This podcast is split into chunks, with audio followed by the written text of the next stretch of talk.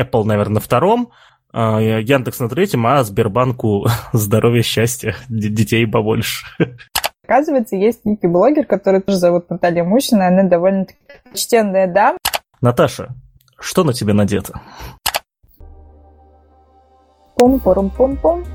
Всем привет, это ITV подкаст, и я рада приветствовать вас в нашей виртуальной студии. Меня зовут Наталья Мусина, и я ведущая этого подкаста. Ну и со мной Павел Калашников. Паша, привет. А, Паша говорит привет. Вот, и уже скоро-скоро закончится этот год, Многие скажут, что наконец-то, но мы еще его не заканчиваем, потому что впереди у нас будет еще один выпуск, как раз-таки новогодний, где мы будем там отмечать и пускать фейерверки, вот всякое разное, говорить друг другу приятные слова про завершение этого года. Но сегодня у нас будет все-таки традиционный новостной выпуск. Мы обсуждаем... Наташа, Наташа, у тебя микрофон обо что трется очень сильно. Ну, а сегодня мы пообсуждаем что же у нас такого нового интересного произошло за этот период, а, и обсудим некоторые новости. Новостей, на самом деле, было за этот период не очень много интересных. А, но, тем не менее, это не значит, что обсуждать их не следует. А, и начнем мы, пожалуй, с ютубовской новости, которую к нам Паша принес. Паша, рассказывай, что ты там такого интересного увидел на ютубе. Ну да, безусловно. Э, новостей не так много происходит в IT, потому что весь интернет занимает другие, соответственно, интересные вести.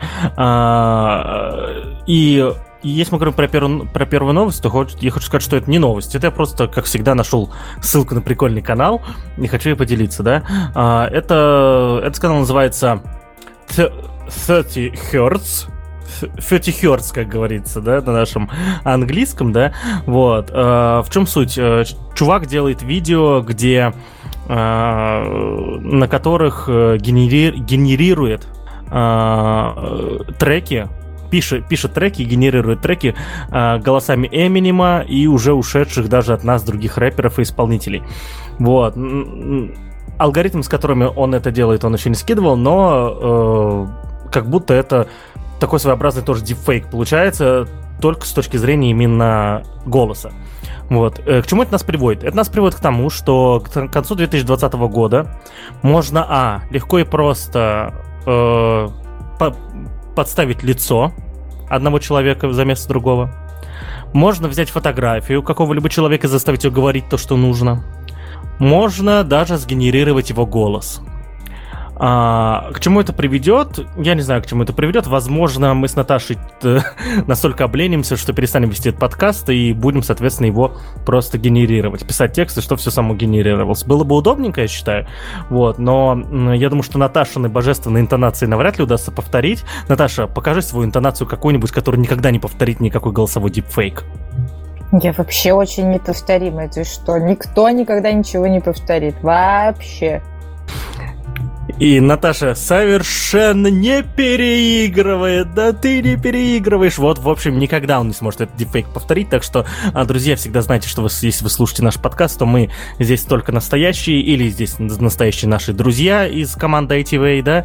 А, а на канал Upcoming Deepfake, ой, простите, 30 а, Hz, я его назову, слишком сложно мне произносить сегодня англоязычные слова. Вот, советую подписаться, ну, сперва посмотреть, что там происходит. Если вам понравится, подписаться. Мне, мне, по крайней мере, пока нравится, что делает этот чувак.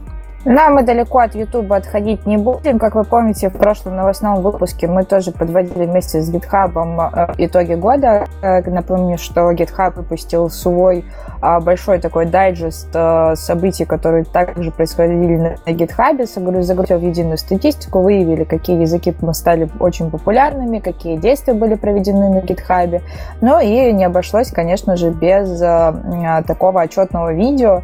Вот, и Паша как раз тоже его на YouTube посмотрел посмотрел. Вот, и давай рассказывай тоже, в чем суть. Паша вообще очень много сидит на Ютубе, судя, по всему. Да-да-да, это подкаст про то, как я сижу на Ютубе и рассказываю о том, что смотрел на Ютубе.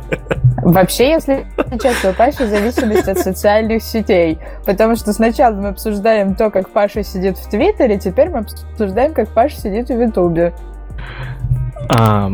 Ну, я когда-нибудь начну сидеть в ТикТоке, э, и этот, э, соответственно, подкаст превратится мне, мне что другое. Ну, в общем, здесь самое главное, на самом деле, не то, что Паша посмотрел на Ютубе, а то, что э, все видео с конференции GitHub Universe, о которой мы говорили, соответственно, несколько выпусков назад.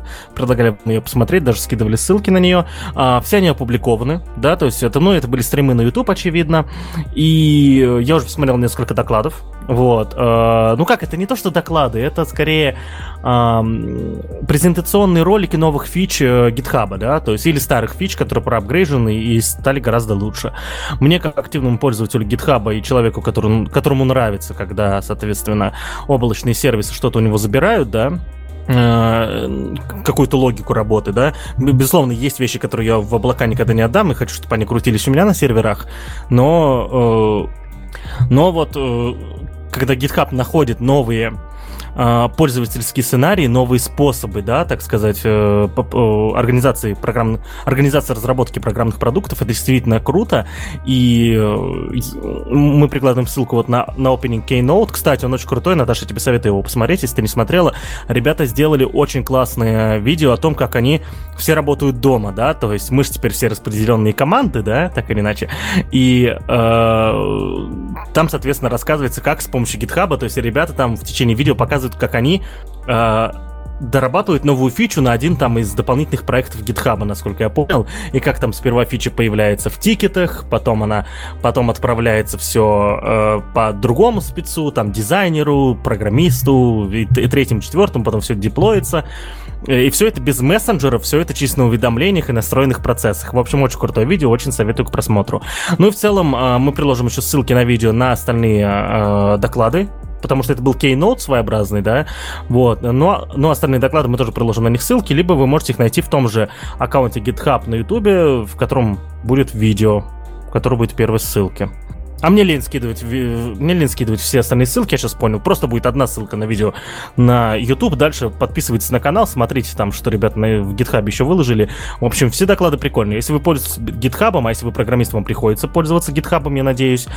Вот, э, тем более, если вы разрабатываете open source, да, э, безусловно, очень много проектов пере, переехали так или иначе на GitLab, но на GitHub все равно находится подавляющее большинство популярных open source проектов, так что э, если вы раз, э, разрабатываете open source, вы, скорее всего, с GitHub контактируете, поэтому смотрите, как он работает. GitHub это клево, и то, что два года назад его купил Microsoft, все очень переживали по поводу того, что все закончилось, э, соответственно, вот это вот приятное ламповое время, когда там мы могли делать open source, а нет, Microsoft наоборот взял и сделал GitHub лучше.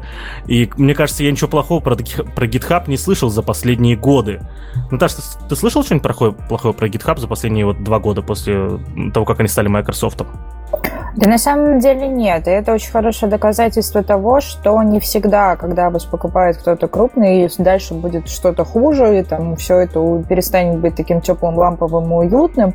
На самом деле GitHub как был э, несущим свою миссию, так им остается до сих пор. И как минимум никаких вещей там про рекламных и так далее никаким образом не продвигаются с помощью GitHub. То есть они как были вот э, продуктовой командой, которая занимается своей нишей и помогает программистам, вот так они и ею продолжают оставаться. И это, на мой взгляд, очень клево. К слову, к слову, угу. да, прошу прощения. А, еще прошу обратить, обратить внимание на то, а, я еще вот одну вещь хотел сказать. Мы обсуждали здесь конференцию Apple, конференцию Сбера, кон, ну типа конфер, конференцию Яндекса, и вот теперь GitHub, да, показывает, как они все делают в онлайне. Ну, в онлайне типа это, представлять свои продукты. GitHub пока выигрывает. Объективно, GitHub пока на первом месте, потому как э, ну, мне было интересно смотреть это видео, потому что я целевая аудитория, они прям по целевой аудитории отлично подстроились. А, GitHub пока на первом месте по своим он, э, онлайн-конференциям, а, Apple, наверное, на втором, а, Яндекс на третьем, а Сбербанку здоровья, счастья, детей побольше. Ну, Сбербанк мы чуть позже еще пообсуждаем, вот, но не уходим далеко от GitHub, потому что GitHub, тем не менее, кое в чем запоздал и наконец-то это и сделал. Ну, как вы знаете, уже очень многие сервисы стали предоставлять возможность э, переключения на темные и светлые темы, опционально кому какая подходит. Вот э, в свое время так было и у Apple, и Instagram в итоге на это перешел, и там разные социальные сети тоже начали это использовать, и много-много разных других сервисов. Да, далее по списку можно перечитать до бесконечности. Вот. И а на GitHub очень долгое время оставался светленьким, ламповеньким, беленьким, типа несущим добро, но теперь у них появилась тоже возможность темную тему у себя установить. Паш, ты эту темную тему уже себе поставил? А, конечно, я себе поставил, я огромный поклонник темных тем. А, чтобы себе поставить, перейдите, кажется, в свой профиль, я сейчас проверю это, да, прошу прощения, если вы слышите щелкание моей мышки. Да, перейдите в свой профиль на GitHub, и там в правом верхнем углу профиля будет такой миленький котик и, соответственно, свич, да, на котором можно будет все переключить, и после того, как ты включаешь свич, вокруг котика все загорается, и он такой вылазит, такой смотрит на тебя, молодец, типа, ты догадался, что можно включить темную тему. Вот, Наташа, а у нас какой уровень пошлости сегодня разрешен в выпуске? Ну, такой, чтобы я тебя не убила в конце. Если опять будет про Дзюбу, я тебя убью. В общем, мне очень понравилась этот темная тема на гитхабе, вот. Понятно. То есть ты должна была быть шутку про Дзюбу. Окей. И ладно, идем дальше. А, ну и, собственно, раскрашиваем этот мир темных и светлых тем. Как вы знаете, также в прошлых эпизодах я очень много рассказывала про всякие цвета года и так далее. Говорила про то, что Пантон ежегодно выбирает э, цвет года. И вот, наконец-то, они все-таки выбрали свой цвет. А, цвета довольно-таки клевые и э, вполне себе гармоничные. Ожидалось, что будет, наверное, что-то более такое вырвиглазное, но нет. Потом в этом году выбрали себе э, в цвета Ultimate Grey, он же безупречный серый, и Pantone 13 дальше идет длинный код, э, который называется освещающий, он такой э, ярко-желтенький. Вот. В общем, вот такие вот миленькие цвета они выбрали. Теперь эти цветовые решения мы будем видеть на разных сайтах и разных других местах, которые используют для себя в качестве инструментов и носители дизайнерские сообщества, вот, целую цветовую пару, потому что обычно выбирался, не, выбиралась не цветовая пара, выбирался какой-то один конкретный флагманский цвет, вот в этом году выбрали два цвета. А, в общем, объединили, так скажем, как это для себя определяет Пантон, чувство глубины и вдумчивости с оптимистичным обещанием солнечного дня. Вот, в общем, все хотят уже из этих серых будней выйти, подкрепить делиться энергией и при этом продолжать ясно мыслить. И вот такие вот два типа независимых цвета, которые как объединяются, вот, э, объединяют в себе разные элементы, и вот такое вот общее послание должны выражать и всех воодушевлять и много-много другое. Вот. В общем, исполнительный директора, исполнительный директор Института цвета Пантон как раз э, сделал большую такую в общем, выкатила очень большой, большой дружелюбный текст на эту тему. Это можно будет почитать на самом сайте Пантона. Вот. И э, как раз они для себя считают, что вот цвета по версии Пантона не отражают то, что происходит в нашей глобальной культуре. Ну а вам остается либо согласиться с этим, либо не согласиться. Но так или иначе, мы это теперь увидим и в одежде, и на аксессуарах, и в разной косметике, и в декоре, и в э, графическом дизайне и упаковке. В общем, эти цвета будут как раз использоваться очень активно. Да, а, учитывая, а, как у нас дела идут с удаленкой, скорее всего, мы эти цвета увидим только в верхней одежде, одежде выше пояса, так сказать, только у людей. Вот. А все остальное мы не увидим. Наташа, у меня вопрос. А, скажи, пожалуйста, вот они вот берут эти цвета, вот Ultimate Grey, и Illuminating. Я почему-то знаю, мне почему-то кажется, что ты знаешь ответ на этот вопрос. Но так, взяли. они, да, они сами придумывают название этим цветам, или это дизайнерские типы уже, так их называют дизайнеры все? Но вообще, как вы знаете, либо, может быть, не знаете, либо изучали эту тему, у дизайнеров есть такие специальные штуки, типа палетки. Вот пантоновские цвета очень часто используются дизайнерами интерьеров, и потом в дальнейшем, как универсальные цвета и оттенки, раз, расходятся по разным палитрам и так далее. Вот. У них есть свои цветовые кода, они обозначены э, циферками, там через дефис, там, там в общем, да, своя кодировка идет, вот, и какие-то цвета, которые вот они сами э, в свое время назвали, они у них изначально в палитре уже так названы, а потом они их просто э, миксуют по палитрам, вот, и вот с, то, с тем названием, которые они изначально в Пантоне так и были названы, вот они уходят в народ э, и так и называются. Но это, вот знаешь, как машины раньше, там, типа, всякий цвет, мокрый асфальт. Вот, оно же не дизайнеры его придумали, а вот его придумали те ребята, которые выпустили машину с таким цветом когда-то давно, и потом вот этот вот э, цвет мокрый асфальт, он начал расходиться уже по другим вот, всяким автомобильным заводам и, и начали машины так перекрашиваться. Ну, в общем, название цветов это э, вещь, которая собирается со всего мира, и уверен, есть разные э, работы научные о том, откуда взялись те или иные названия цветов, видимо. Вот, ну, либо, может быть, более глубоко. Наташа, ты пропадаешь. Может быть, я исчезаю. Ну, ты вот исчезаешь, ты так появляешься, знаешь, этими кусками так, и мы не понимаем, а, ни я, ни наши слушатели не понимают, что ты нам хотел сказать. В общем, если найдете исследование, то будет классно, делитесь им в описании. Вот.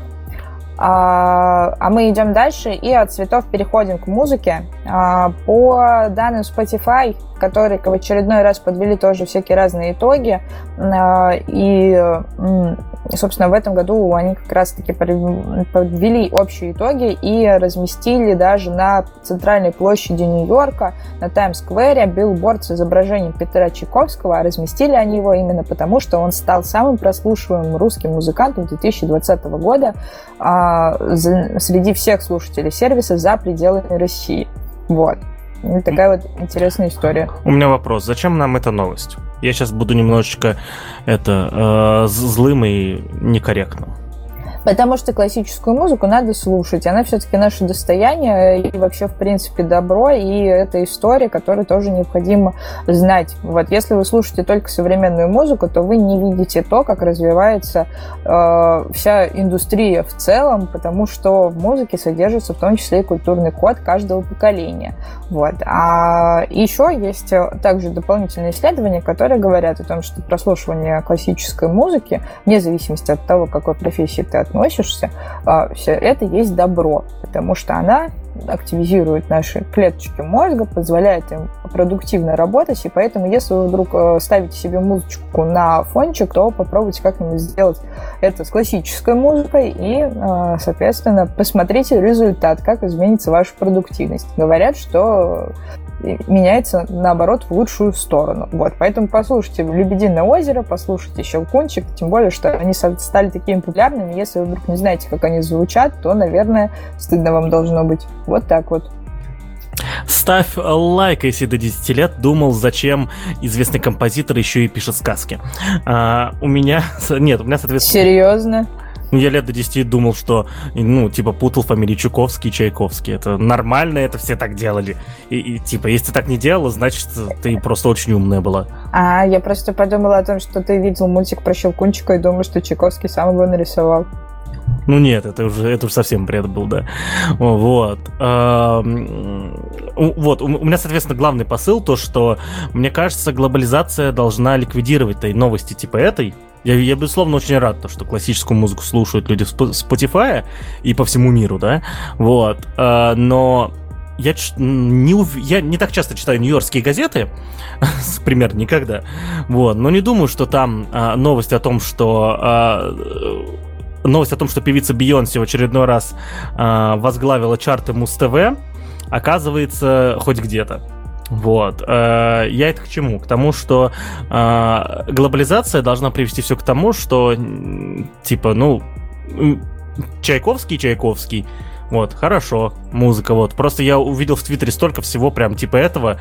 Эм, ну, ты поняла, о чем я сейчас говорю, патриотически орущего, что меня прям стало аж противненько и грустненько. А это уже вопрос интерпретации, на мой взгляд. Вот э, просто Spotify подвели итоги, у них была возможность повесить баннер, они такие радостно это сделали. Такие, мы хотим дать дать уважение Чайковскому, как клево, что его все слушают. Мы тут посмотрели нашу статистику, оказалось, что во всем мире Чайковского слушают. Это, это клево. Вот. А другое дело, что это потом начали под всякую вату подгонять. Вот. И в том числе это, к сожалению, очень большая проблема русскоязычных СМИ. Вот. Это уже другое совершенно. Мне очень нравится подпись на этих э, фотках, ссылки на которые мы скинем в описании. Э, типа A fairy tale in every melody. Это клево. Это, э, это хорошо написано, это круто. Ну, потому что это, на мой взгляд, действительно так. То есть я здесь в данном случае полностью с Spotify согласна с тем посылом, который они дали на этих баннерах тоже. Вот. Поэтому, в общем, это клево. Слушайте классическую музыку, слушайте Чайковского и в общем, ищите своих композиторов, потому что даже если вам вдруг не, не вы, вам, если вам кажется, что вам не нравится классическая музыка, то есть вариант, что вы просто не, не нашли еще своего композитора. Их очень много, они писали все в разной стилистике и делали это совершенно по-разному. Вот, в общем, слушайте и продвигайте это также в массы. Вот такой вот культурный посыл от меня. А, на, а дальше мы уже переходим к технической новости, ну и не совсем технической. Паша нам расскажет про то, как он познакомился с браузером Sidekick. Ну, короче, история. Сюжет такой в Твиттере. Прикиньте. А, как удивительно. И там ссылка, знаешь, куда? На YouTube. Там ссылка на YouTube. Мне кажется, что ты попал в это в фильм «Начало», и так теперь устроен каждый твой сон. Вот. И, короче, там, короче, ссылка на YouTube, говорят, новый браузер на базе Chromium. Типа, very, very, very fast, да? Ну, что-то там такое было написано, понятное дело, не так, но идея в том, что браузер на, базе, на базе э, Chromium, Chromium, если кто не знает, это, ну, не, не скажу ядро, это, наверное, такой, э, это базовый браузер, на котором строится весь основной браузер Chrome, да, и на основе Chromium сделано еще очень много других браузеров, соответственно.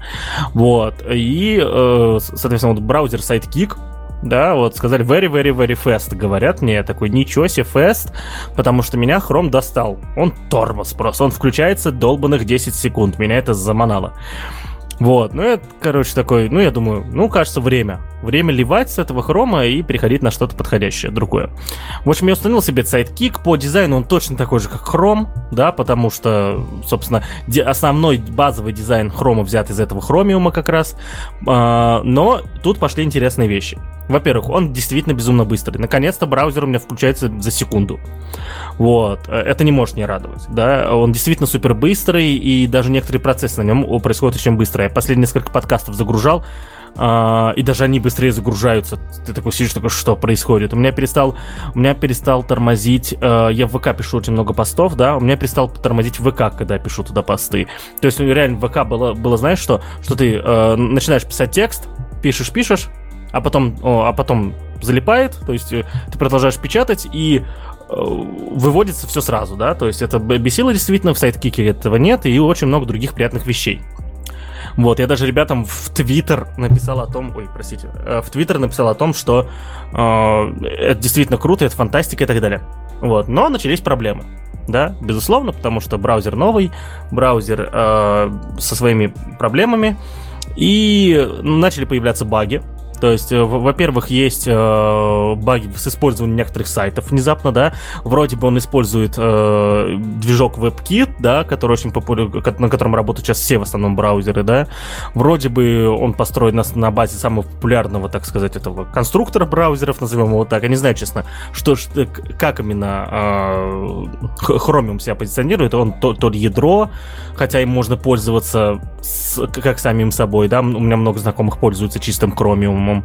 То есть здесь непонятно, но вот вроде Chromium, вроде WebKit, а все равно есть какие-то баги, да, то есть вот рекламный кабинет ВКонтакте реально там тупость иногда происходит, то есть э, некоторые инпуты очень плохо работают. Понятное дело, они там какие-то косые кривые, и рекламный кабинет ВКонтакте это вообще ужас и страх. Кстати, к разговору о предыдущем выпуске э, нашего подкаста, предыдущий выпуск, друзья, был про интернет-маркетинг. Э, Наташа очень много всего интересного рассказала. Если вы когда-то хотели разобраться, что такое таргет-реклама, контентная реклама, контекстная реклама и так далее, обязательно послушайте его.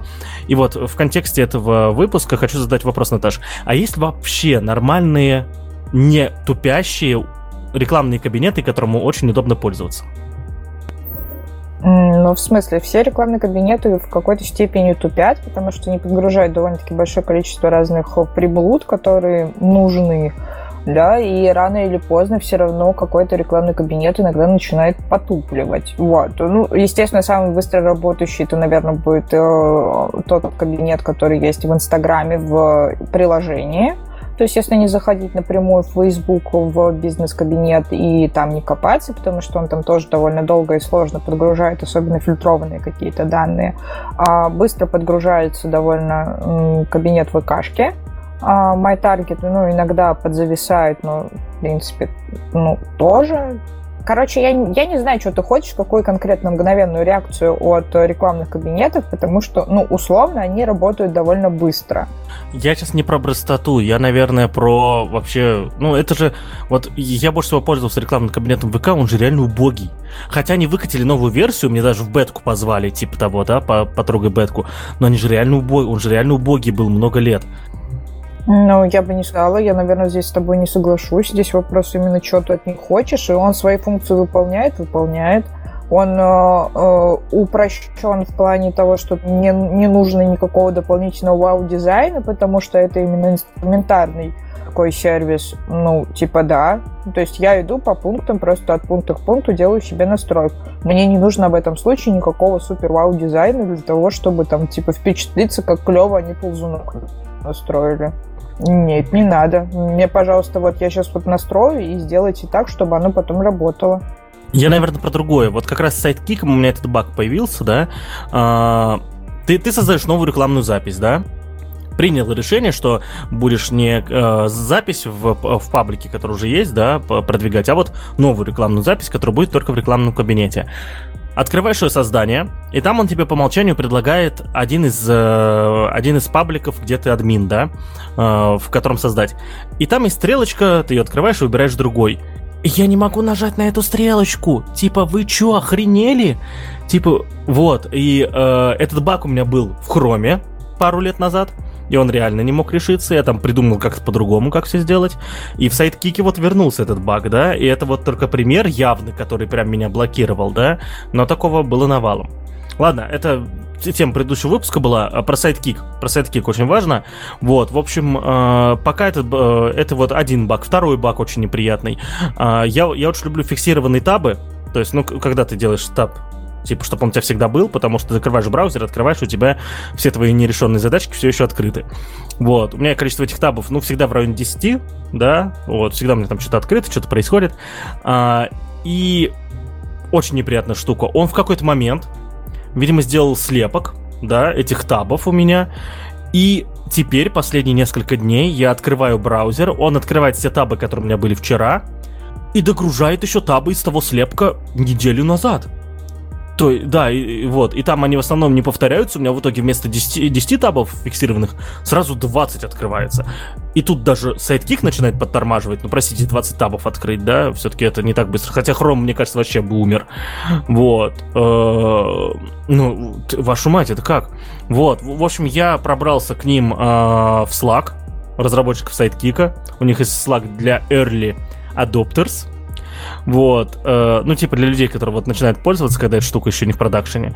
Вот. Написал вчера, вчера это было, да, э, вчера написал им э, баг-репорт, и мне никто не ответил ничего. Вот, при том, при том, э, на все предыдущие баг-репорты были ответы в течение суток, вот, у меня уже сутки прошли тут, и на следующий баг-репорт тоже никто, до сих пор никто не ответил. Может, они решили забить вообще? Типа, сказали, иди в лесом. А может, сегодня понедельник кстати. А может, сегодня понедельник, а может, еще конец года, потому что сейчас гигантское просто количество людей обращаются в разные технические поддержки, и технические поддержки очень сильно завалены всем. В общем, я, наверное, что сделаю? Я порекомендую браузер Sidekick, Ссылка на него будет в описании. А, попробуйте и офигеть от того, как, оказывается, быстро браузер может включаться, и, возможно, он вас подкупит. Вот, попробуйте им пользоваться, но у него есть баги, я вас об этом предупредил. Я вот нашел уже, ну, два, о двух я вам рассказал, на самом деле чуть побольше. Вот, но общее впечатление, ну, это как-то, не знаю, э, общее впечатление адекватное. Мне до сих пор приятно им пользоваться, я до сих пор его не выкинул, я пользуюсь им уже недели три, наверное. Вот. Э, приятненько, хорошо, приятно слезть с хрома первый раз за много-много лет. Ну вот, вот такая вот история. Ну, а мы от нее переходим к маркетинговому исследованию. Собственно, Сбербанк, о котором мы уже сегодня говорили, и портал Рамблер ввели э, итоги того опроса, который они проводили. Понятное дело, что среди их пользователей. А, и, в общем, вот к чему пришли. Каждый пятый россиянин хочет на пенсии стать блогером. Вот. И многие, соответственно, надеются на этом заработать. Где-то примерно 18% россиян на пенсии хотят стать, примерно из них 65% рассчитывают, что это хобби принесет им доход. А, ну, а у работающих россиян, естественно, времени на эти блоги нет. Вот, да, и, соответственно, из 4,5 тысяч респондентов только 6% ведут их активно, еще 6 делают это нерегулярно, и очень редко э, все остальные, э, там, 71% не ведет блог совершенно. Вот так вот.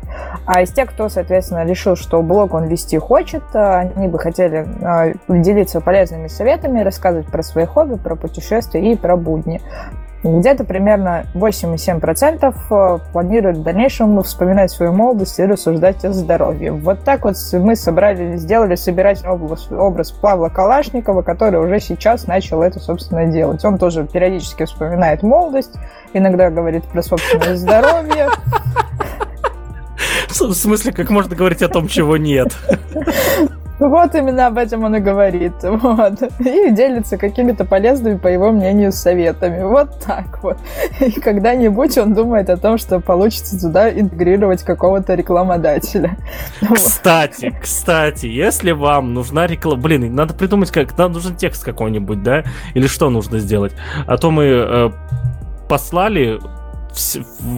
всех, кто к нам приходил, на данный момент, да, потому что мы не хотим их пиарить, да, но мы, скорее всего, захотим пиарить вас, друзья, приходите к нам обязательно. Да, есть вариант, что вас мы тоже пошлем. Ага, э, и вы, вы сможете конкретно э, продвинуть свой продукт на нашей базе э, двух наших слушателей, так сказать. Они по-любому станут early adopters вашего продукта. Но на самом деле у нас побольше слушателей, это мы так смеемся все время по поводу того, что их всего лишь два, на самом деле их гораздо-гораздо больше. Три. В полтора раза больше, на самом деле. Это рост, это рост, Мусина, однозначно. Вот. Ну и, соответственно, блоги собираются не вести в видеоформате. То есть Паша там собрался писать, пишет и в Телеграм, и везде, где только можно, нельзя. Вот. Ну а в основном, конечно, люди хотят вести свои блоги в видеоформате. На первом месте, естественно, YouTube. Также популярны TikTok, Instagram. И еще теперь подборочки есть Яндекс.Дзен, который тоже не уступает. Ну а социальные сети Facebook, Telegram и ВКонтакте набрали не более 5% каждая. Вот так вот. У меня вопрос. Я правильно понимаю, что опрос был не среди пенсионеров, а среди всех россиян, верно? Да, конечно, среди тех, кто пользуется Сбером и Рамблером. А Хара... теперь сопоставь, какая целевая аудитория у Рамблера, вот, и ответь себе на этот вопрос. Ну, у Рамблера, как известно, целевая аудитория это Следственный комитет, но это, мы сейчас, сейчас речь не об этом. Речь о том, э, что понимают ли эти люди, что они выйдут на пенсию, ну, лет через в среднем 30 да, давай так считать, да, вот, в среднем 30 лет, и к тому времени формат блогера, слово блогер может исчезнуть окончательно, да, то есть э, сколько пивотов случилось в блогерской сфере за последние 10 лет. Пивот, если кто не знает, это когда э, некая команда, некоторая сфера берет и разворачивается очень сильно в, в другую сторону, меняя все принципы работы, меняя цели и так далее. Вот сколько пивотов? Я насчитаю, вот, я могу 4 вот слета назвать. И я еще при том в этом не разбираюсь. Я думаю, что гораздо больше. Потому что не забывай, что в начале года, в начале десятилетия самыми популярными блогами были именно текстовые. Да, вот. Э, к 2015 году это стали видеоблоги. Э, сейчас это ТикТок однозначно, да, то есть э, по популярности я имею в виду по, наверное, приросту пользователей. Вот, что будет дальше, вообще непонятно. Да, и к чему ты это все? К тому, Допустим, что... понимают всякие носители и так далее. Дальше-то что? Не мешает им не хотеть быть блогерами? Ну да, ладно, хорошо. Ну просто я думаю, что нужно это понимать, что если ты хочешь быть блогером на пенсии, то надо как-то, ну блин, я не знаю, э, чтобы стать блогером на пенсии, нужно, наверное, что нужно? Ну как сказать, быть готовым к тому, что блогерства вообще не будет. То есть мы тут, мы тут у нас первая не новость была о чем? О том, что чувак, э, о, о том, что чувак в одиночку делает треки от э, голосом Эминема. Кому нафиг нужны будут же реальные люди в кадре, когда их прекрасно заменят машины, которые смогут генерировать миллиарды тонны 100-500 тебибайт контента, что это такое, мы поговорим позже, вот, в секунду. Зачем нужны будут люди в качестве контента-производителей? Ну, не знаю, но если что, у меня на этот э, случай есть жесткий бизнес-план, который я могу в дальнейшем подхватить. Он действительно очень ужасен, потому что, ну, как бы вот так. Вот, оказывается, есть некий блогер, который тоже зовут Наталья Мущина, она довольно почтенная дама, которая ведет свой YouTube-канал о... и готовит всякие разные рецепты для диабетиков. То есть у нее прям очень узкая целевая аудитория. Периодически мне в Фейсбуке пишут спасибо для нее, потому что путают вот, да, по популярности в Фейсбуке. Вот. И, в общем, и, э, к тому моменту, когда я уйду на пенсию, она уже умрет, и я могу продолжать ее дело. Я только что открыл, и действительно, я думаю, мы скинем ссылку на канал, и, друзья, если вы, если, э, не, дай бог, вы или ваши близкие э, страдаете от этого недуга, я подозреваю, что 140 тысяч подписчиков на канал про э, еду для диабетиков, это говорит о качестве контента как минимум. Я думаю, что мы скинем, скинем ссылку на Наталью Мусину, не на все же одну и ту же Наталью Мусину скидывать ссылку, надо хоть еще на какую-нибудь, а то одна и та же всегда уже как-то это разнообразие нужно. Вот. Слушай, а по приколу. Это, при том, что вы занимаетесь чем-то более полезным, чем я на самом-то деле. Ну, тут, не, ну тут еще это, тут, знаешь, палка о двух концах, то есть, да, есть очень много, есть а, миллионы вопросов в этом мире, на которые нужно отвечать, соответственно, ты выбрал отвечать на эти вопросы, а, Ната, а соответственно, Наталья Мусина выбрала отвечать на эти вопросы, та Наталья Мусина решила отвечать на другие. Если бы вы были в одной среде, это, наоборот, было бы плохо, потому что все бы путались между вами, и, типа, и было бы не очень. Вот, в общем, моей тезке полный респект с моей стороны. Вы ей тоже там лайкусиков поставьте, потому что она молодец. Вот. Ну, а от таких вот тривиальных тем, связанных с блогингом, мы перейдем уже к тому, что Паша обычно называет «Ой, наконец-то люди делают что-то настоящее», вот, и поговорим про изобретение квантового компьютера. Единственная проблема, изобретаться он будет в России, вот, и поэтому Паша сейчас, наверное, будет опять негодовать. Uh, ну, по поводу квантовых компьютеров мы уже целый год на самом деле хотим uh, найти какого-нибудь специалиста, кто нам, uh, так сказать, расскажет, насколько это все близко, насколько это все нужно, да, и по, примерно как, какие вопросы с квантовыми компьютерами, какие вопросы они смогут решать. Мы так или иначе касались этих вопросов в, в разных выпусках нашего подкаста в течение года. А я напоминаю, что подкаст эти нужно слушать с первого выпуска и без пропусков. Вот, но но важный момент в другом. Но важный момент в другом, что действительно в России создали структуру для изобретения квантового компьютера. Новость, кстати, уже почти месячной давности, мы ее, я из бэклога достал. Вот. Э, ну, что я могу сказать? Э, структуру создали, да, вот. Э, и э, вот я смотрю на вот фотку, где вот это вот сделали пресс-конференцию. Стоимость организации этой пресс-конференции, ну, 1500 рублей, я подозреваю. Вот, и уже эти деньги можно было а, отдать на зарплаты людям, которые будут заниматься этим. 500 тысяч рублей это, ну, давай так, представим, что разработчик квантовых компьютеров очень хорошо зарабатывает, это два месяца работы очень неплохого специалиста по разработке квантового компьютера, и он бы два месяца над этим работал. Но, к сожалению, вот тут вот, вот так вот все вот это вот проведено. Я подозреваю, что Никакого квантового компьютера не будет, в, в России так тем более. Вот, э, квантовый компьютер... Э, вообще вам напомню то, что единственная более-менее успешная компьютерная разработка, про которую знают, э, ну, наверное, не профильные специалисты, да, не специалисты именно в компьютерной технике. Программисты не являются специалистами в компьютерной технике, мы ими просто пользуемся, да. Вот. Эм, и, и единственная разработка это, наверное, процессор Эльбрус да, то есть, ну, или не процессор, или уже компьютеры выпускали, ну, короче, вот, э, Эльбрус это единственный бренд, про который известно, которым пытались пользоваться даже, да, я даже знаю людей, которые себе э, покупали э, компьютер на базе Эльбруса, и даже знаю про проекты, которые пытались Эльбрус использовать в качестве серверной машины, да, то есть, э, и это даже получалось, кстати, и довольно даже успешно. Хотя, хотя неизвестно, насколько они это, э, правду все рассказывали, вот.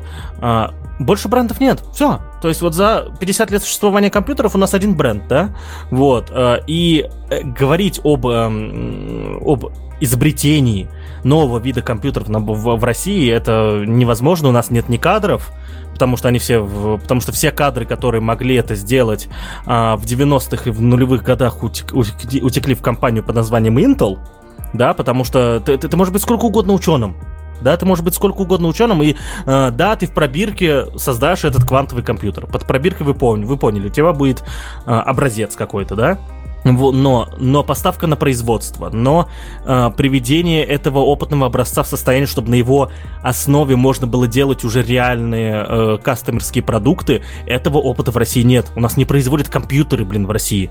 У нас не производит процессор, не производит видеокарты, у нас вообще ничего такого не производит. Все свозится снаружи.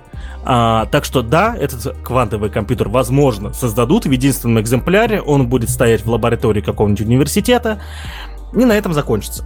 Да, вот. Э, он выполнит там ну, он будет выполнять какие-то операции, все это будет тестово, каждый раз их будут запускать, эти операции, с такой же помпой, с такой же пресс-конференцией, друзья. Но, к сожалению, пока не изменится структура вообще финансирования э, разных э, проектов, вот. Э, ничего такого не случится. Потому что что, что сейчас будет происходить? Сейчас будет происходить, от, э, я подозреваю, что-то такое, что вот эта структура созданная начнет э, на вот эти 23 миллиарда рублей, 23 миллиарда, капец, на эти 23 миллиарда рублей раздавать гранты. Да, потому что, ну куда она их отправит? Вот, да, то есть у нас, вот, и эти гранты выиграют, соответственно, 2-3 профи, 2-3 профильных лаборатории, а, и после того, как их раздадут, на время работы грантов тот, кто их раздал, соответственно, болт забьет. Вот. Э, и потом, к моменту, когда она будет сдавать, все просто зададут отчетность, выпустят какой-то образец и все. Вот, да, и, ну, короче, я, я, короче, я дальше могу все это вот, вот покрывать этим, вы, вы, вы все это поняли. Вот. Э, тут вот э, оценивают объем индустрии квантовых компьютеров 3 триллиона долларов в год. Да, это правда. Но российский квантовый компьютер в ближайшей перспективе к этому никакого отношения иметь не будет, к сожалению. Собственно, вот так вот. А, Э, к слову, у нас есть потрясающий выпуск про неквантовые компьютеры, про мемористорные компьютеры, да. Если кто не знает, э, есть э, несколько видов. Сейчас у нас транзисторные компьютеры у всех с вами, транзисторные процессоры, если быть точным. Вот, соответственно, квантовые процессоры это другой вид процессоров, который разрабатывается, мемористорные это еще один. Еще какие другие виды процессоров есть, я вот не эксперт в этом вопросе. Вот, мы скинем ссылку в описании на выпуск про мемористорные компьютеры. Возможно, мы там квантовые тоже упоминали. Но, э, насколько я знаю, разработчиков мемористорных компьютеров, они про квантовые всегда говорят, что это, ну, что-то такое типа э, там больше хайпа, чем сути, да, то есть и про, естественно, продвигают свой, э, свой тип процессоров, но это, понятное дело, э, как там каждый кулик свое что-то там хвалит, ну, вот. Болото. Да. Болото, болото, он, вот, он свое хвалит, и это правда, и в этом нет ничего плохого, наоборот, это прекрасно, что так оно происходит. У меня все. Ну, тем не менее, это, знаешь, такая история. Мне всегда вот при таких долгосрочных проектах логично, что, наверное, скоро про них забудут. То есть это прикольно, как информповестка. Периодически кто-то, конечно, про это будет вспоминать, следить за каким-то прогрессом, но, скорее всего, про то, что они заявили о том, что они это будут разрабатывать, они забудут. Вот так вот. И потом где-нибудь там в конце 2024 года по этой самой дорожной карте отчитаются, ну и что получится, то получится. Ну, а мы далеко от этой книжки отходить не будем и поговорим уже про других больших ребят, которые у нас 2021 года. Сейчас речь пойдет про Mail.ru Group и про Ростелеком. В общем, ребята запустят аналог Zoom для школьников. Вот. Он будет называться Сферум. А, также будет запущен в рамках эксперимента по внедрению сервисов в школах. Планируют заменить Zoom. А, и это будет такая платформа для обучения и общения школьников. В принципе, изначально а, будут пытаться решить тему дистанционного образования и сделать так, чтобы ребятам не приходилось пользоваться зарубежным софтом. Вот, и тестирование этой формы будет проходить в 15 регионах России. Он будет доступен на десктопе и через мобильное приложение. А, там можно будет проводить групповые конференции а, до 100 человек. А, можно будет поднимать виртуальную руку для того, чтобы ответить, включить демонстрацию экрана. В общем, абсолютно полностью похожий функционал на, на Zoom вот, э, популярность которого, соответственно, в период, когда началась самоизоляция, очень сильно выросла и продолжает расти. Вот, ну теперь это все будет э, добровольно-принудительно в плане того, что всех э, учителей и российских школьников переведут на сферу и заставят их этим пользоваться. Ну, естественно, будет учетная запись ВК Connect, которая через ВК позволит пользователям интегрироваться в данную сетку, либо через госуслуги. И понятное дело, что оператором первого является Mail, оператором второго является Ростелеком. В общем, вот эти вот два профиля ты сможешь присоединить к сферуму, зарегистрироваться и пользоваться этим сервисом. Вот. Помимо видеоконференций, там можно создавать закрытые сообщества, э, чаты, можно проводить родительские собрания, приглашать родителей учеников в один чат. В общем, вот таким вот образом их компоновать. Как это будет делаться внутри по инфраструктуре, пока не совсем понятно, но А, пока что вот представители подтверждают, что они над сферумом работают. В 2021 году, в начале года, они его должны будут выпустить. Поэтому ждем следующие новости про то, как они его выпустили и как сработает бета-версия. Вот так вот. Да, теперь учеников будут э, за плохое поведение выгонять не из класса, а в мессенджер там-там. У меня это... Господи, я же даже забыл, что он жив, этот мессенджер. А... Вообще когда-либо существовал. У меня, соответственно, вопрос. Тут вот э, написано, я, я опять сейчас буду. Вот, простите, я такой, наверное, меня, э, русофоб, но просто я очень много общаюсь, э, очень много изучаю, вернее, обща, э, отечественные продукты и слежу за их развитием, и всегда пытаюсь пользоваться чем-то, когда оно появляется. И там тамом я пытался пользоваться. Вот, никто другой не пользовался. Вот, ну, это был первый полдня, потом его выкинул тоже, как и все. Вот, э, у меня, соответственно, вопрос.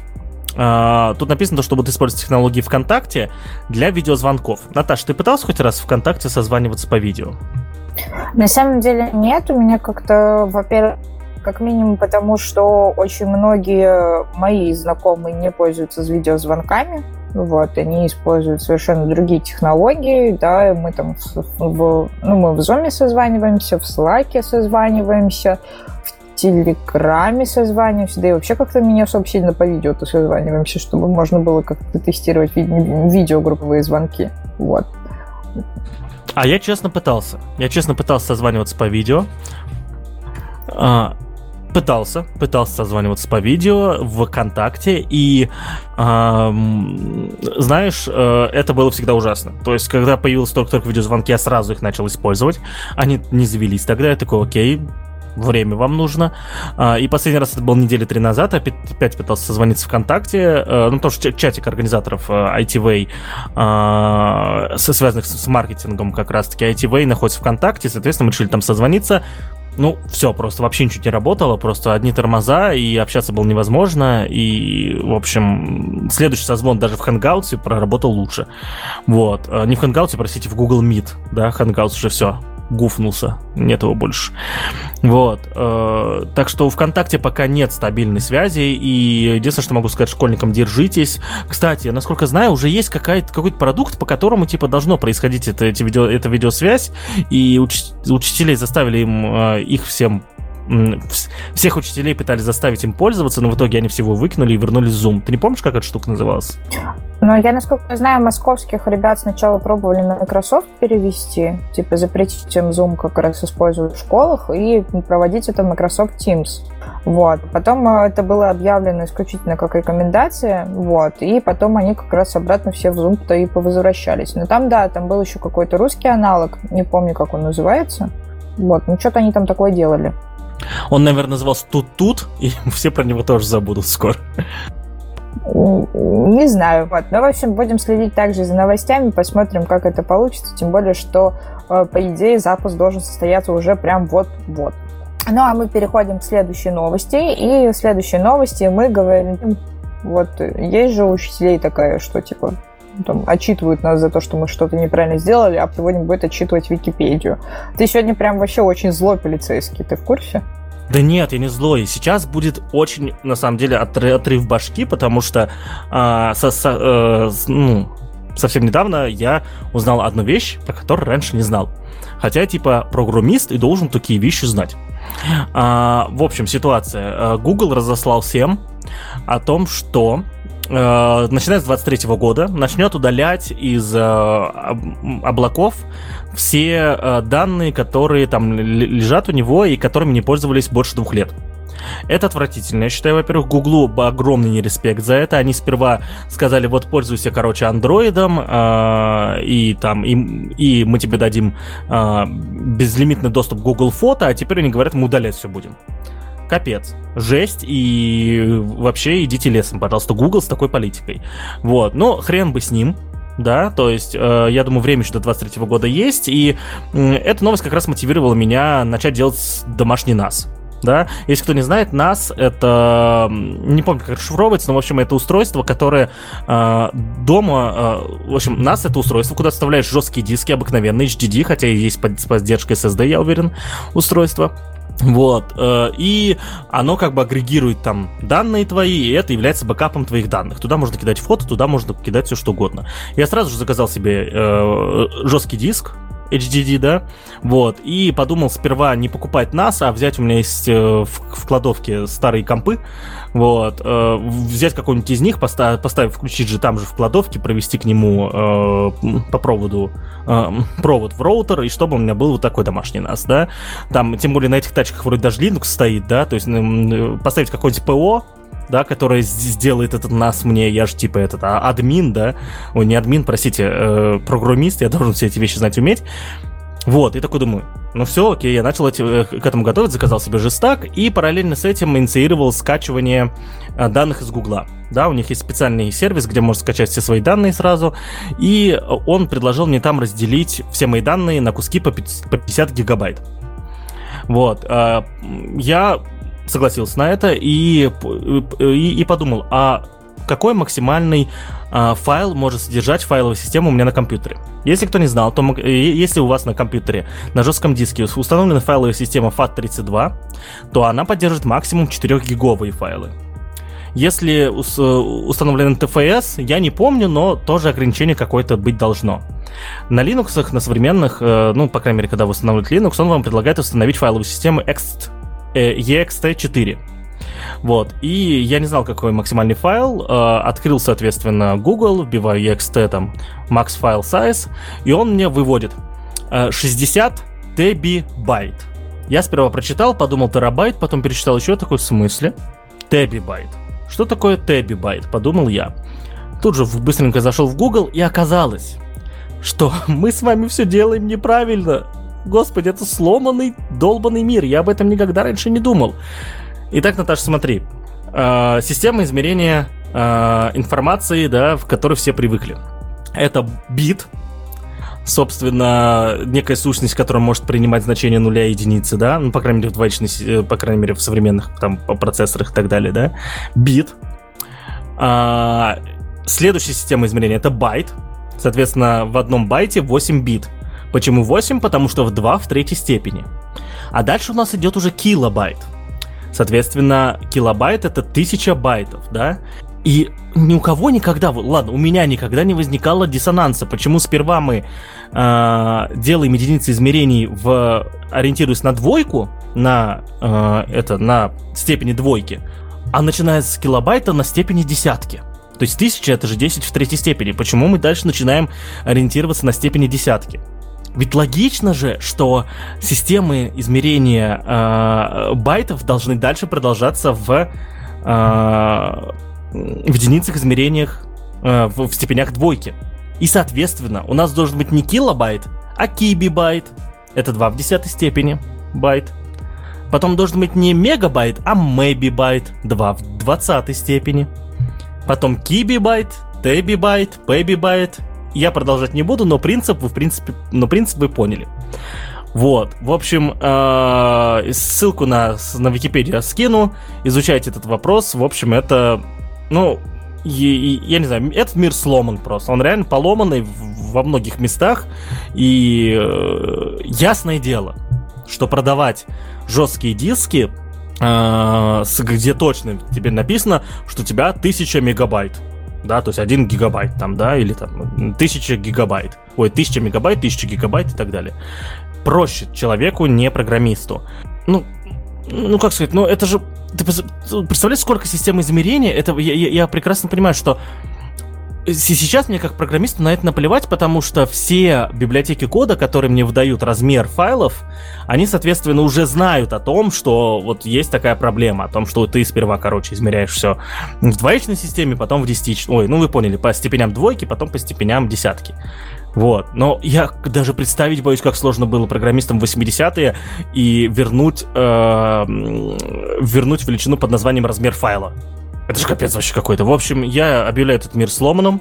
Мне нужен сейчас молоточек, я стукну вот так. И, в общем, вот. В общем, друзья, посмотрите на Табибайты и так далее. Я хочу теперь пользоваться этой системой измерения. У меня все. Ура! Но вообще, на самом деле, на мой взгляд, э, программисты того времени для таких объемов даже мечтать не могли. Для них это изначально это все было очень сложно. И один мегабайт это уже казалось ого-го как много. А это потом уже у нас там появились. У нас же были-то сначала 8 мегабайт и так далее, всякие там флешки. И это потом уже 1 гигабайт, это уже мало стало. Вот. А теперь еще, когда мы переходим к системам, когда нам требуется гораздо большее количество информации, у меня, наверное, даже столько информации нет, чтобы ее на таких носителях хранить. А, есть фраза такая, я, я не знаю, а, правда это или нет, а, но как будто когда-то Билл Гейтс сказал фразу, что человеку для жизни хватает 640 килобайт. Я подозреваю, что сегодня человеку для жизни и 640 гигабайт не хватит, да, то есть ему нужно для жизни 640 терабайт. Я думаю, что через 10 лет даже это число изменится. Ну, не знаю, у меня на таком объеме хранится скан паспорта, да и все. А больше мне тоже особо ничего не надо. А, есть, наверное, название людей, к которым ты относишься, да? Мне вот только паспорт, и дальше я сама разберусь, да? Дайте мне паспорт, смартфон и это и, и, и золотую карту с э, как программа на пятницу называлась, господи, какая шутки. Орел и решка. Да, да, вот, вот дайте мне смартфон, паспорт и золотую карту с Орла и решки, да, и, и меня все уже э, устроит. Ну, в принципе, уже даже документы хранить-то не нужно нигде, потому что и так все в облаке есть. И еще, Наташа, выйди из Телеграма. Наташа, просто чтобы вы понимали, наши уважаемые слушатели, в данный момент переписывается в чате ITV в Телеграме, вместо того, чтобы вести со мной подкаст. Так я его и пишу. Тем более, что ты... Вот, я тебе, мы с тобой только что сделали подводку к той самой новости, про которую ты хотел сегодня рассказывать и спрашивал, а будем ли мы обсуждать штаны. Я, я, я уже расхотел ее обсуждать, но, ну, друзья, в Твиттере все обсуждали, то есть э, я не, я не понял, откуда это взялось. У меня вообще, знаешь, у меня есть проблема, что я не знаю, откуда берутся, типа, мимолетные тренды, да, потому что этот тренд и был и пропал уже, однодневные, назовем, тренды однодневки. Вот, э, в, в Твиттере пару дней назад обсуждали, вот, в смысле, пару дней вот сейчас обсуждают, э, сколько у программиста должно быть штанов да, то есть там, э, там высчитывали коэффициент штанов по отношению к э, зарплате программиста, да, и так далее. Я подозреваю, все это вылилось от того, что все сейчас на созвонах, и никто не знает, э, сидит ли вообще человек в штанах перед вами, а вы, уважаемые слушатели, слушая наш подкаст, не знаете вообще, в чем мы сейчас находимся. Наташа, что на тебе надето? И на мне бомбер молодежного инициативного центра и тепленькие эти, как они там называют, теплые лосины с начосиком, чтобы не мерзнуть, и носочки, а на них единорожки. А ты что, сейчас у, у тебя в квартире холодно так? Ну, я, у меня наоборот в квартире перетопы, из из-за этого я из-за этого очень сухой воздух, поэтому я открываю окно на балконе и чуть-чуть приоткрываю балкон, чтобы хоть как-то все это вентилировалось. Вот, и поэтому у меня, да, у меня из-за этого дома прохладно, потому что если я закрою балкон, у меня будет пусто. Окей, а мы, наверное, идем дальше, да, все-таки?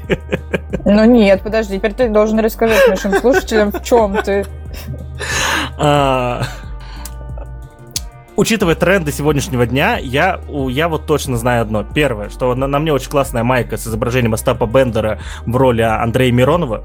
У меня офигительные пижамные штаны э, с изображением э, армии э, этих имперских штурмовиков из, из 7, 8, 9 эпизода Звездных войн. И у меня на трусах нет новичка. Вот это самое главное. У меня все. Ну, короче, с учетом того, что я видела Пашу вчера, Паша не переодевался. Это было вчера. Ой, блин. Так.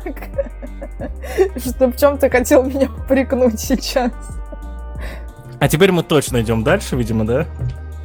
Да, и раз уж мы об этом заговорили, о трусах и так далее, Google упал. Вот, ну, собственно, вы наверняка это заметили в своем, вот буквально несколько дней назад, кажется, это было то ли 15 то ли 16 число, а может и даже чуть пораньше. В общем, э, все заметили очень быстрое и падение Google. Некоторых его практически всех его компонентов, то есть упала почта. Естественно, самое первое, что заметили пользователи, это то, как упал YouTube. Как минимум, очень многие из моих знакомых заметили в первую очередь, что сначала упал YouTube, а потом уже заметили, что крашнулись э, Gmail, календари, диски и так далее.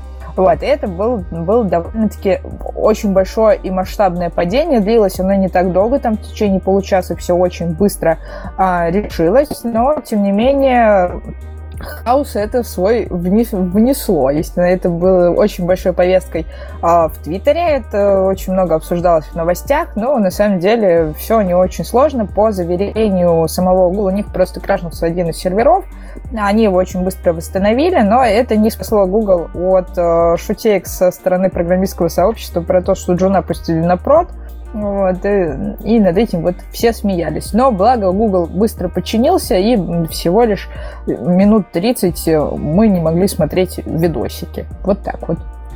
А, самое интересное, что я вот с, с, скину ссылку в описании а, страницу под названием App Status, то есть у всех популярных продуктов всегда есть страница а, под названием App Status, где, соответственно, показана доступность сервисов, да, этого программного продукта. И у Гугла тоже, конечно же, такая есть, и всем на нее было пофиг много лет, и наконец на нее все зашли, да, в этот момент. И тут 14 э, декабря уже прошло, тут показывают только за последнюю неделю все. А, что-то Но все... там можно нажать ниже, и там есть предыдущее, и он тебя переведет на предыдущую неделю. О, да, да, прикольненько, действительно. Э, и ты, ты вот приходишь на предыдущую неделю, и тут 14 число, тут везде, везде, везде все пусто, и 14 число просто все сервисы а, а, обозначены красненьким. Притом, кстати, тут раньше был красный, а сейчас они его поменяли на розовый. Или у меня это так а, работает ночной режим у монитора, не понимаю. Вот. А, возможно, чтобы люди не паниковали так сильно. Вот, ну, что я могу сказать? У Гугла явно есть бутылочное горлышко одно бутылочное горлышко, которое как раз-таки сломалось. Вот. И потому что раз крашнулось все сразу, значит, вот что-то одно крашнулось конкретно. И тут вот э, название сервисов, э, которые у Гугла есть. И у меня вопрос, что такое Google Чат? А Google Safe? Ну, как видишь, это чат, и это сейф. Наташа как будто экскурсию проводит, да? Это чат, а это сейф. Ну, в общем, да, тут какие-то есть продукты Гугла, которые Но никогда Google не пользовался. Safe, Google Safe это та же самая история, как, допустим, OnePassword и так далее. То есть сервис, который позволяет э, а, нет, он, короче, позволяет э, всякие данные, всякие классные электронные документы, которые для вас очень важны, сохранять, искать, экспортировать и так далее. Вот, то есть это используется для всяких сообщений в Gmail, для всяких файлов в диске, вот, всякие сообщения в Google чате как раз в том же самом там сохранять и так далее. Но это, как правило, история, которая вам доступна в случае, если у вас подписка на бизнес-расширение у самого Google. То есть у Google есть свой а, по-моему, как он там называется, бизнес 365, что ли. Ну, короче, бизнес-планы, которые они перешли. В том числе, и это одна из причин, почему я в свое время, года два назад, очень сильно расстроилась, когда они убрали Google Hangouts, с перешла в итоге на бизнес-задачи, а, и вот как... А, вот G Suite оно называется, вот, и, в общем, э, все вот эти вот классные приблуды они убрали на платную версию для того, чтобы им за это, собственно, дело платили. И вот как раз все вот эти сейфы, чаты и так далее, это в том числе расширение внутри вот этой платной версии. А, в команде чата ITV подкаста моя потрясающая жена сейчас написала о том, что Google чатом можно пользоваться, когда ты совместно редактируешь документы, оказывается. Прикольно, не знал. Ну, потому что мы пользуемся другими штуками. И это, наверное, тут скорее вопрос упущения самого Гугла в том, что не так много мы, оказывается, их сервисов знаем. Ну, естественно, я думаю, что за рубежом они очень известны, но в России слишком много разных других аналогов, и поэтому не так активно мы знаем про все инструменты самого Гугла. Но мы переходим дальше, и теперь мы поговорим про обновление Ubuntu. Вот. Ubuntu Touch. Ubuntu Touch, Ubuntu это очень Touch, важно. Да. Это да, очень вот важно. Паша в очередной раз собирает всякие штуки, то он Linux устанавливает, еще что-то такое. Вот теперь давай рассказывай, что же у нас изменилось в прошивке Ubuntu Touch и чем теперь может похвастаться новая версия. Да, хочу, соответственно, сразу сказать, что я не являюсь тем самым человеком, который устанавливает сразу все, что видит. Наверное, если бы у меня было свободного времени, я хотел бы этим заниматься. Все-таки это прикольно, весело и так далее. Вот. А, но, тем не менее, на новости я всего этого веселья подписан. Вот, поэтому о них узнаю. А, ну, конкретно вышла 15-я версия Ubuntu Touch. Здесь, наверное, хочется сказать не о том, что 15-я версия Ubuntu Touch вышла, а Ubuntu Touch, что это такое, да? То есть это причина рассказать о том, что такое Ubuntu Touch. А, для, для тех, кто не знает, Ubuntu несколько лет назад, лет 7, наверное, назад, а, опублик... Э, конкретно компания Canonical, которая разрабатывает Ubuntu, опубликовали о том, что они теперь делают Ubuntu Phone. Вот. Все, конечно, охренели от того, что ничего себе, телефон на Ubuntu, прикол. Вот. Э, они даже что-то какую-то серию выпустили этих телефонов, даже что-то было. Но, естественно, проект быстро загнулся, потому что конкурировать с огромными китайскими э, заводами и э, брендами, естественно, с Apple, Samsung и так далее, практически невозможно в данный момент, да, ворваться на этот рынок, и я не знаю, кем надо быть, чтобы смочь. Вот. Но и, соответственно, Ubuntu Phone загнулся, как и операционная система Ubuntu Touch да, вот, но тем не менее проект UbiPorts, да, который забрал себе на попечение этот Ubuntu Touch, э, до сих пор его поддерживает, да, и выпускает новые версии. То есть, чи- чи- чисто технически, если вы обладаете этим смартфоном, или у вас валяется где-то смартфон, э, который поддерживает Ubuntu Touch, вот, э, набор, кстати, смартфонов не очень большой. В статье он занимает всего две строчки. Это прям конкретные модели. Большинство из них это китайские бренды. Samsung тут и нету ни разу. Вот, допустим, да, что тут еще есть? Google Pixel есть, много OnePlus, Meizu, Xiaomi, Huawei, один Sony, какой-то BQ Aquaris, Volophone, что происходит, короче, непонятно. В общем, э, судя по всему, раз э, этот продукт выпускается на какой-то, вот понимаете, такой ограниченный набор смартфонов, они еще и Nexus поддерживают, капец. Вот. Э, ограниченный набор смартфонов, соответственно, у него есть какая-то аудитория своя. Видимо, эта аудитория находится в Китае. Вот. Соответственно, этот выпуск сформирован на основе Ubuntu 16 еще, да, то есть ребята очень сильно опаздывают от основных выпусков Ubuntu, видимо, этот проект не, Ubiports некоммерческий, да, ну, скорее всего, некоммерческий, кому нафиг это за деньги нужно, вот, но тут есть скриншоты, как может выглядеть э, смартфон на Ubuntu, это как, видим, как минимум выглядит свежо, да, то есть э, я бы был бы не против, если бы у меня была а, некая панелька управления, да, с одной из сторон, которой я мог бы управлять. Хотя на больших лопатах это навряд ли применимо. В общем, э, чтобы вы знали, друзья, телефоны на Ubuntu существуют, да, и даже при желании вы, скорее всего, давайте я посмотрю, тут есть возможность скачать. Скорее всего, где-то можно это даже скачать чтобы пользоваться телефоном на Ubuntu. И если вам нечего за, нечем заняться на новогодних праздниках, и у вас есть телефон э, из тех, что перечислены по ссылке, я предлагаю вам заняться установкой Ubuntu на свой смартфон и э, превратить, превратить его в кирпич в конце концов. В общем, это, собственно, собственно вся новость. Э, Ubuntu Touch все еще существует. Это прикольно. Ну, а мы переходим к следующей новости, которая как раз будет связана с разными мобильными приложениями, и это связано с App, которая обязала в начале декабря разработчиков приложений сообщать пользователям, какие конкретно данные они собирают как раз для того, чтобы все вопросы, которые связаны с конфиденциальностью, которые к Apple предъявляются в этом плане, решить. Вот, и, соответственно, собрать эту информацию с разработчиков приложений и э, Теперь появилась возможность, так скажем, посмотреть, какие а, вещи собирает Apple, да, и в а, а, посмотреть, какие сервисы, какие данные собирают. Вот. И вот в статье, которую мы также прикладываем ссылки к описанию, в описании к данному эпизоду можно будет увидеть, какие данные собирают Facebook, Twitter, Telegram и другие сервисы.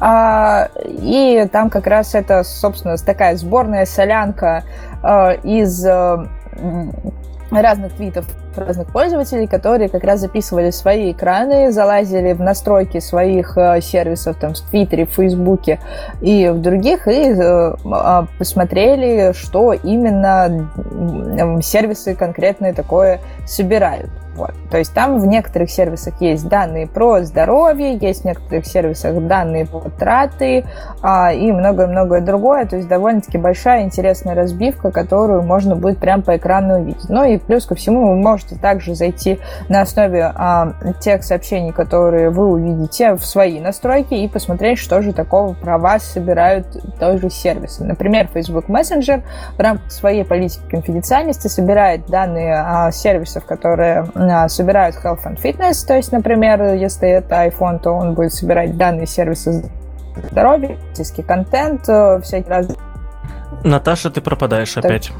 Да ты пропадаешь. А сейчас ты нормальная. Я всегда нормальная. Сейчас обиженку включу. Вот, в общем, собирает кучу разных, разных данных, иногда даже очень удивительно, сколько же всего они собирают, но, как правило, это примерно одинаковый набор всего, а, да, и очень схожи, это, естественно, у Инстаграма, у Фейсбука, у Ватсапа, как минимум, потому что у них примерно одинаковая политика, все, естественно, собирают Телеграм, который собирает контактные данные, данные с вашей карточки, если они непосредственно сам контакт, ну и, в принципе, все. Вот, то есть Telegram, например, даже данные о интернете, вашей локации и так далее не нужен, но это в очередной раз подтверждает то, что они максимально э, хотят быть безопасным мессенджером, который не собирает максимальное количество данных и не передает их, естественно, разные госслужбы. Ну вот, а Facebook, естественно, зачем и Apple, зачем это все нужно? Ну, это нужно для того, чтобы в том числе настраивать разные рекламные истории и понимать, что конкретно рекламодателям показывать в рамках тех э, интеграций, которые они проводят. Вот, в общем, знакомьтесь с этим списком, ужасайтесь от того, сколько всего. Вот, но, к сожалению, вот такая вот жизнь. А, насколько я помню, что ТикТок до сих пор заблокирован, да, Наташ, в этом в, в Штатах, да? Но пока еще не было других новостей по поводу того, что они раз, разлочили. Либо я их могла, конечно, пропустить. Ну, в общем, если TikTok заблокирован а в Штатах, значит, Apple от него не может ничего требовать. Соответственно, мы прекрасно понимаем, почему а, на этих скриншотах а, нету а, того же самого из ТикТока, потому что навряд ли бы они написали, мы забираем вашу душу и душу ваших детей. А, в случае с Телеграмом, я думаю, что он геолокацию-то как будет собирать? То есть, насколько я помню, опять же, я не эксперт мобильной разработке, но встречался с вопросами, которые сейчас буду обсуждать, а, а iOS не позволяет а, с, не позволяет собирать данные геолокации, а как обычно это можно собирать а, в фоне, да, если это приложение. В случае с андроидом, допустим, большинство андроидов предоставляют доступы к а, Cell ID а, станциям да, которые есть вокруг тебя, и, естественно, эти Cell ID, они э, уникальные, да, и э, по тому количеству, которое видит твой смартфон рядом этих станций, можно определить, где ты примерно находишься. Это называется, э, вроде бы даже это называется триангуляцией. Вроде бы, да, то есть я могу ошибаться, но вроде бы это и есть процесс триангуляции. Вот. Э, опять же, я не эксперт в этих вопросах, просто как-то один раскасался и изучал пару дней. Вот. Э, и а iOS этого не позволяет делать. Поэтому если Instagram может собирать локации, потому что ты указываешь локации свои. Э, если WhatsApp, а как WhatsApp локации всегда собирает? Ладно, возможно, я чего-то не понимаю, тогда ладно. Я, я это тоже не знаю, потому что я тут недавно как раз смотрела, собирает ли, ну, передает ли как-то WhatsApp мою геолокацию, вот, и я не нашла вообще никаких мест, где бы я касалась тем, чтобы я упоминала свою геолокацию. То есть, если, допустим, в случае Инстаграма и Фейсбука, там можно к статусу фотки, например, это все делать, да, потому что там это в карту. Фейсбук, например, это может в карту собрать, у Инстаграма, в принципе, да, то есть все на геолокациях завязано, там, в том числе и разные показы, да, то есть и, и там они либо это автоматом могут проставлять, э, предлагать тебе, либо ты можешь самостоятельно это искать и тоже проставлять в разных метках. Но я, например, не нашла, где это делается в WhatsApp. Вот. Но кроме того, что они это, знаешь, зачем могут делать? Для того, чтобы, типа, подтверждать, э, ты ли это зашел или не ты. Вот есть же вот эта тема, что если вдруг ты находишься в одном месте, находился в одном месте, а потом в твоем, ну, под твоим аккаунтом авторизуется, верифицируется в другом каком-то месте, он это считывает как подозрительную активность и решает заблокировать твой аккаунт на время до тех пор, пока ты не подтвердишь, что это действительно ты зашел. Это дискриминация трансгрессии, я считаю, просто. Ну вот когда мир научится трансгрессировать и поверит, что Гарри Поттер настоящий, вот тогда мы с тобой на эту тему поговорим. Вот, ну, да, кроме, э, кроме базовых станций, да, по, к которым подключаются э, базовых мобильных станций, к которым подрубаются наши смартфоны, есть еще э, эти айдишники, э, как называют-то, господи, роутеров, да, все-таки роутер в основном в большинстве своем это более-менее статичное устройство, да, и вроде бы даже имей роутера можно вытащить как-то, да, которым ты подрубался, да, вот, я не знаю, какие доступы представляют сегодня iOS Android, но как-то вот мы решали на работе такую задачку э, геолокации смартфона, и очень много всего там находили, вот, соответственно, мы разрабатывали, мы участвовали в, э, в оценке продукта э, красной кнопки на смартфоне, да, то есть, когда там упал в обморок, чтобы ты мог быстренько нажать красную кнопку, и все данные твои, даже без интернета, могли отправиться, соответственно, куда-то. Вот. Э, и вот тогда мы рассматривали эти вопросы, и вот выясняли про CLID, про Wi-Fi рядом и так далее. И вот э, я помню, что у нас было э, тогда все, все, все наши идеальные планы работали на андроиде, и практически ни один не работал с iOS. Но это было года 4 назад, сейчас все могло поменяться, конечно же. Вот так вот. А, ну, в общем, да, с этим все понятно. Далеко тоже от мобилок не будем отходить и поговорим теперь о том, что а, Twitter э, очередную фичу сделал. А, в общем, Twitter начала тестировать голосовые чаты, а, и теперь у них есть возможность небольшой группе создателей создавать голосовые чаты. Оно называется Space. В чат. Наташа, у тебя сегодня явно какие-то проблемы с интернетом, прямо жесткие. А вот если потом на записи окажется, что это у тебя проблемы, мы с тобой поругаемся. А, к сожалению, я смотрю еще параллельно в, в наш VNC-сервер, и там видно, когда э, ты говоришь, да, то есть, и вот ты, э, к сожалению, прерывания у меня равны прерываниям на сервере. То есть сер сервер тебя тоже не слышит. Вот, так что здесь прости меня, пожалуйста, но я здесь на правах админа заявляю такие вещи. Вот. Ну и что я могу сделать? Я могу уйти. Нет, нет, ни в коем случае не уходи. Расскажи нам про Spaces, пожалуйста. Окей, продолжаем. Дальше получится, так получится. Итак, а, продолжаю. Значит, э, собственно, создали они вот это пространство под названием Spaces. А, и э, теперь, э, собственно, владелец чата, он может либо попросить присоединяться других пользователей, либо они как-то это могут сделать самостоятельно.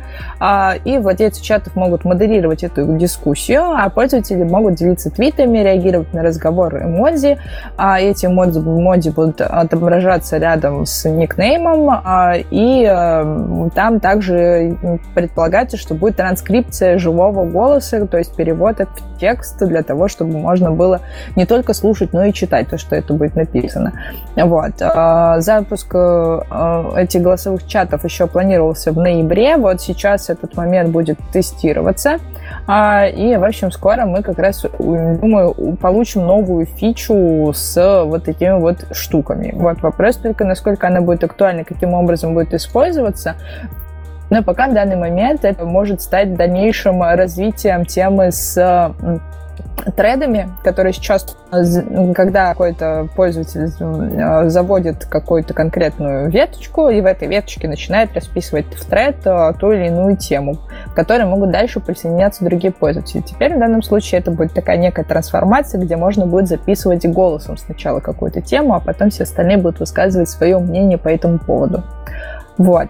Вот такая вот история. Не знаю, насколько будет это пользоваться успехом, потому что у Твиттера уже был эксперимент, связанный с голосовыми сообщениями, которые можно было выпускать в виде твита, и оно так транскрибировалось в специальную такую визуальную панельку, которую там менялось в зависимости от того, как там что проговаривалось и так далее, вот, да, но это было голосовое полноценное сообщение, которым можно было делиться. Пользователи не сказали бы, что прям активно это восприняли на ура, вот, по-моему, даже Twitter через некоторое время от этой фичи отказался и убрал ее. Ну, вот, возможно, вот этот алгоритм, который они использовали при выкатке вот этих вот фич, вот этой вот фичи, вот войдет в Spaces и будет э, уже использоваться в совершенно другом ключе.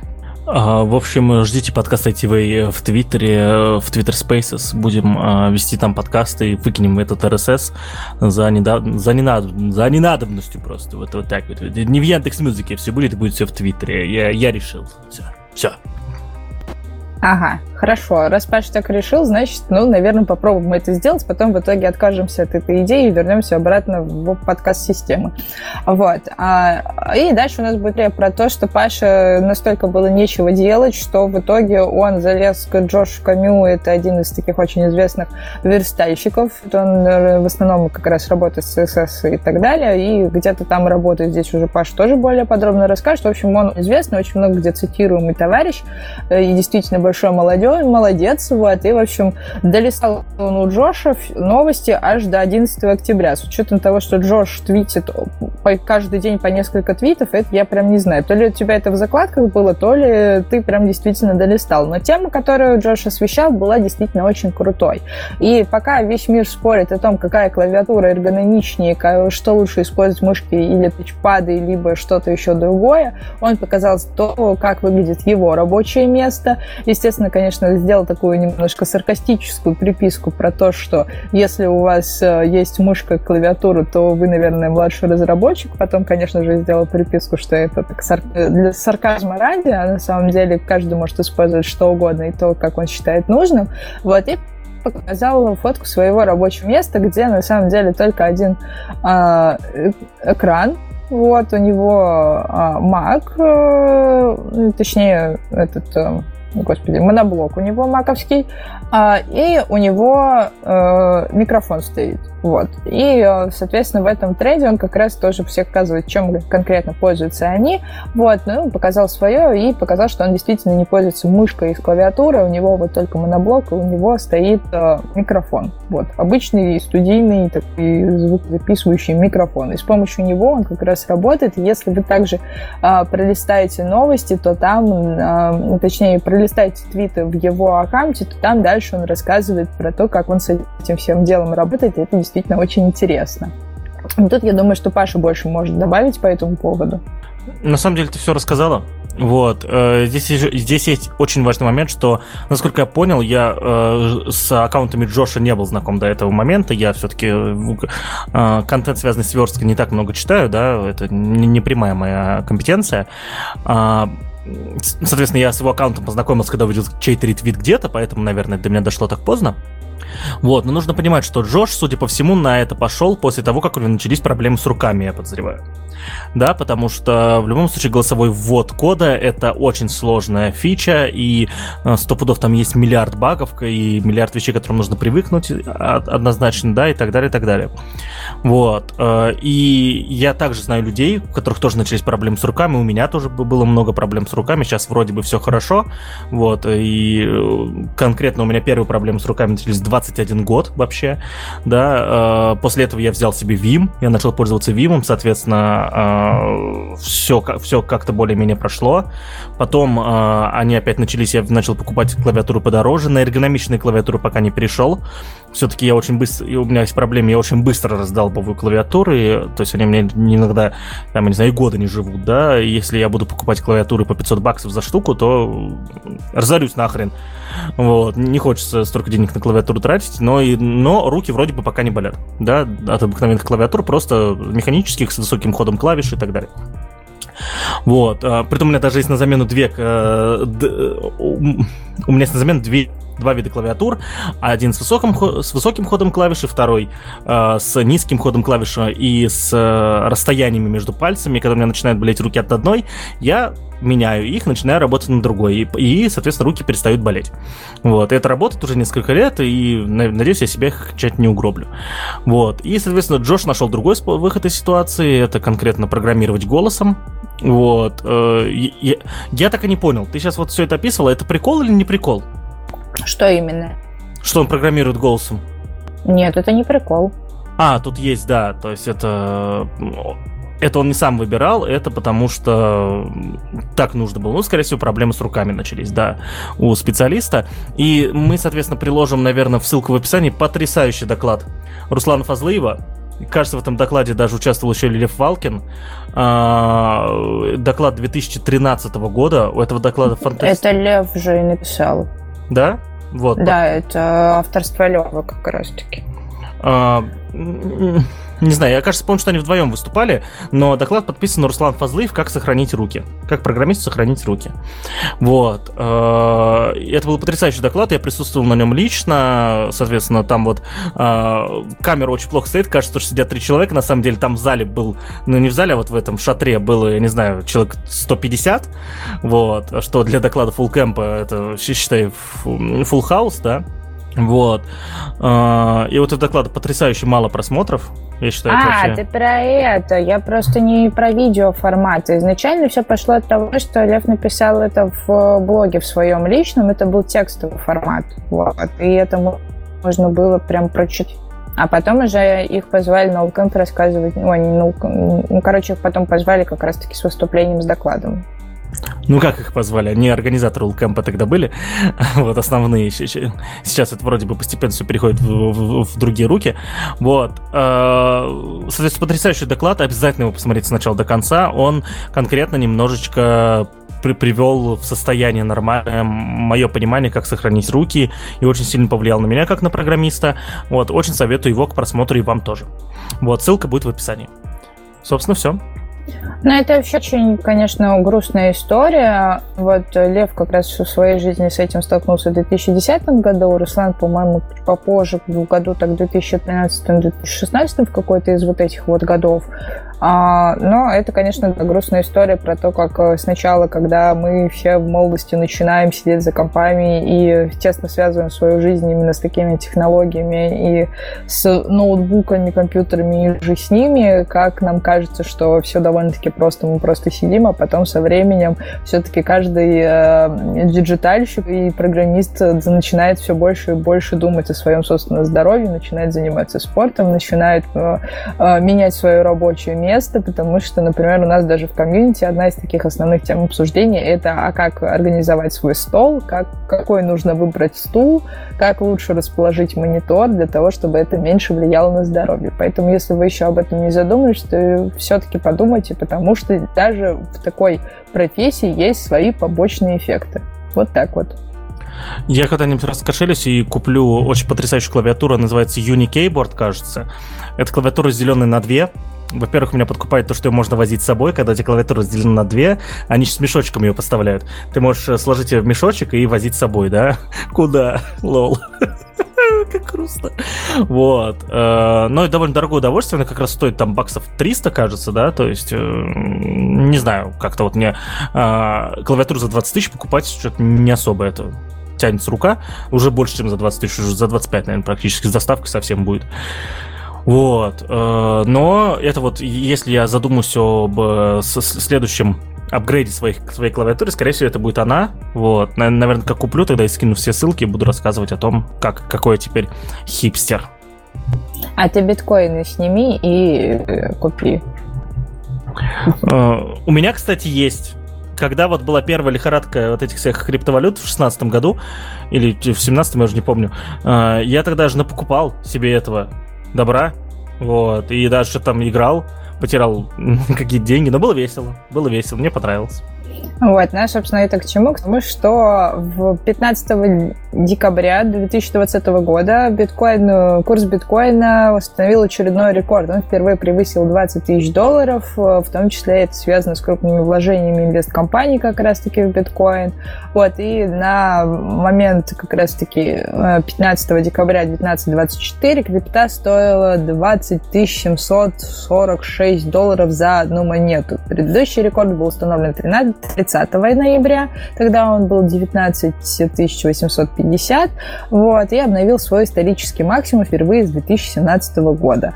На это означает, что крипта выросла на 184%. Вот. Но, опять же, из-за того, что в очередной раз кто-то поверил в биткоин и влил в него деньги, произошел вот такой вот рост, ну а, а что дальше будет, как всегда, неизвестно. Вот так вот. А, меня разочаровывает, что тема с криптовалютами как сошла на нет, да, то есть э, такие идеи, как ICO, да, э, ICO стало в итоге матерным словом, да, и прочее, прочее, прочее. Э, у нас, кстати, друзья, есть потрясающий выпуск про криптовалюты, мы скинем, мы скинем ссылку в описании, мы там все рассказываем, как это все происходит, и откуда оно все взялось и куда оно все денется, обязательно послушайте. Мы его сделали совместно с ребятами из подкаста «Базовый блок». Вот, очень крутые спецы, как раз таки занимаются криптовалютами и вообще криптографией. Вот, э, соответственно, они много там всего это рассказали. Я, как минимум, а, с этого выпуска вышел просто вау, было, было офигенно. Вот. Э, ну, в общем, я, я разочарован и думаю, что это вот, ну, вот, вот понимаешь, э, биткоин в итоге стал, и криптовалюты стали тем, что вот и это единственная ну, большая новость про криптовалюты за последние три года, ты понимаешь? Лучше не было никакой новости большой. Он стал каким-то дорогим. А вот использование, вот какие-то новые кейсы, связанные с криптовалютой, это ничего, ничего не хайпит нигде, и кажется, особо прорывов нет. Вот это грустно. Ты что, пропустил новость про Бускоин? Я пропущу вот, вот, типа, все-все-все, вот вообще. А, кстати, у меня же есть новость, которая с этим связана как раз-таки. Дом 2 закрывается наконец-то. Ура! Вообще, все, не будет больше. Я что тут хотел пошутить про э, наш подкаст и так далее, но не буду, а то вдруг закроется. Окей, хорошо. Ну вот, и, собственно, да, конечно, очень грустно, что скриптой так постоянно выходит, да, постоянно появляются Я думал, очень грустно, что Дом 2 закрывается, прости. Ой, слушай, все, вот я не, знаешь, мы вчера, по-моему, вот э, с нашим знакомым обсуждали информацию про то, что вот Дом 2 закрывается, и я просто задалась вопросом, что же будут делать люди без высшего образования и без каких-либо других навыков э, работы после того, как Дом 2 закроется, вот, и пока еще не смогла придумать ответ на этот вопрос. Простите мне мою нетолерантность к участникам данного проекта. Они всегда, вот. кстати, инфлюенсерами. А, ну да, точно. Возвращаемся к новости про то, кем стать в старости. Ну, не знаю, в общем, к этому я крайне скептически отношусь. А за крипту все равно грустно, потому что там постоянно появляются новости по поводу того, что как либо появилась какая-то новая, либо то, как что-то стало каким-то пузырем, либо еще что-то такое. А вот действительно каких-то клевых кейсов использования ну, пока не случилось. Печаль. Вот, а закроем наш сегодняшний выпуск. Мы тем, что Яндекс э, последние 10 лет подвел, составил подборку, подвел итоги слов э, за последние 10 лет. Они взяли все поисковые запросы за 10 лет, еще 2011 года, нашли слова, популярность которых в разные годы взлетела минимум в три раза, и вот вот такие вот характеризующие каждый год слова составили в одну такую единую инфографику. Вот. Например, в 2011 году самым популярными словами были планшет, купон и дефолт. Вот, в 21 ой, в 20 году, соответственно, такими словами стали карантин, пропуск и конституция. Вот. И если посмотреть, то там очень интересная э, и прикольная подборка из тех маленьких тех слов, которые какое-то слово, которое Наташа, ты опять, опять ты кусками Например? к нам пролетаешь. Ну, а я вот... ничего не могу с этим сделать. А Простите, вот теперь ребят. хорошо. А вот теперь хорошо. Ну, вот так, так случается. Вот. А в общем, а, о чем я? О чем я говорила? Я забыла. У меня есть вопрос. Да. Где я был в 2015 году, что я не знаю, что такое слепоны, и где я был в 2018 году, если я не знаю, что такое слайм? Что... А, слепоны это такие, такая обувь. А, а это, короче, как э, кеды, только без шнурков, вот в которые просто ножку так просовываешь, у них там еще резиночки такие сбоку, чтобы растягиваться. Короче, спроси жену, она тебе покажет. Как а что выглядят. такое сквиши? Так, подожди, где еще сквиши? 2018. А, это, короче, это к слаймам, это к вот к сквиши, это, короче, антистрессовые такие штуки. Слайм это такая, такая субстанция, из которой, по сути, представляет собой как лизуна, ты делаешь, только вот в домашних условиях. Такая фигня, которая растягивается, ты ее можешь растягивать как хочешь, там какие-то разные формы засовывать и так далее. Вот, это называется слайм. А сквиши — это, по сути, какая-то фигурка антистрессовая, которую тоже можно э, мять. Вот, в общем, в 2018 году все делали антистресс штуки и катались на каршеринге. А в 2014 что такое Годжи? А это когда появилась информация про то, что ягоды годжи очень-очень э, хорошо действуют на похудение и на иммунную систему. Вот. И стало модно всем, всем пить чай с ягодами годжи и добавлять их в еду. Кажется, у меня сошлись в голове некоторые вещи. Вот так вот мы очень быстро изучили что-то. Вот, кстати, а вот криптовалюта стала и майнеры, майнинг это стали слова 2017 года. Вместе со Смиром. Ну, я, я на самом деле не, не пойму, при чем слово пропуск в 2020-м. Давай вот год у нас заканчивается. При чем тут слово пропуск? Ну, потому что, ну, чтобы пойти на работу в офис, нужен был специальный пропуск, в котором было подтверждение, что тебе можно перемещаться. И все Google, и вот как минимум в русскоязычном пространстве гуглили, как этот пропуск получить. А, вроде бы на это забили недели за три. Ну, не везде. В Москве, например, очень долго такая история была. И, кстати, хочу это пояснить, пояснить как раз-таки, прочитать то, что ребята из Яндекса говорят, что это не топ запросов Яндекс. Это, видимо, самые популярные слова именно... Э, погоди-ка, слова года в поиске Яндекса и это не топ запросов в поиске Яндекса. А, это отдельные слова. Популярность, Все. популярность которых разные годы взлетела минимум в три раза. То есть их до этого использовали мало, а именно в этом году стали использовать капец как много. Ну, в общем, все мы помним, как в 2016-м э, все эти вейперы на гироскутерах, на гироскутерах разъезжали, как в 2017-м майнеры крутили спиннеры, как в 2018-м, где я был вообще, что происходит, э, слаймы, сквиши, это что это такое? Вот. И 2020 мы с вами запомним, конечно, благодаря... Хотел придумать что-то смешное, но не буду. В жопу все. Ах, да, именно так. Вот. И, видимо, на этих словах мы будем заканчивать наш эпизод. Вот. Спасибо, что нас слушали. Год заканчивается. Будет последний эпизод, обязательно его слушайте. Вот. Ставьте нам лайки, пишите нам комментарии, обсуждайте те новости, которые обсуждали мы сегодня. Вот. И надеюсь, что вы тоже были рады нас слушать. Всем спасибо и всем пока.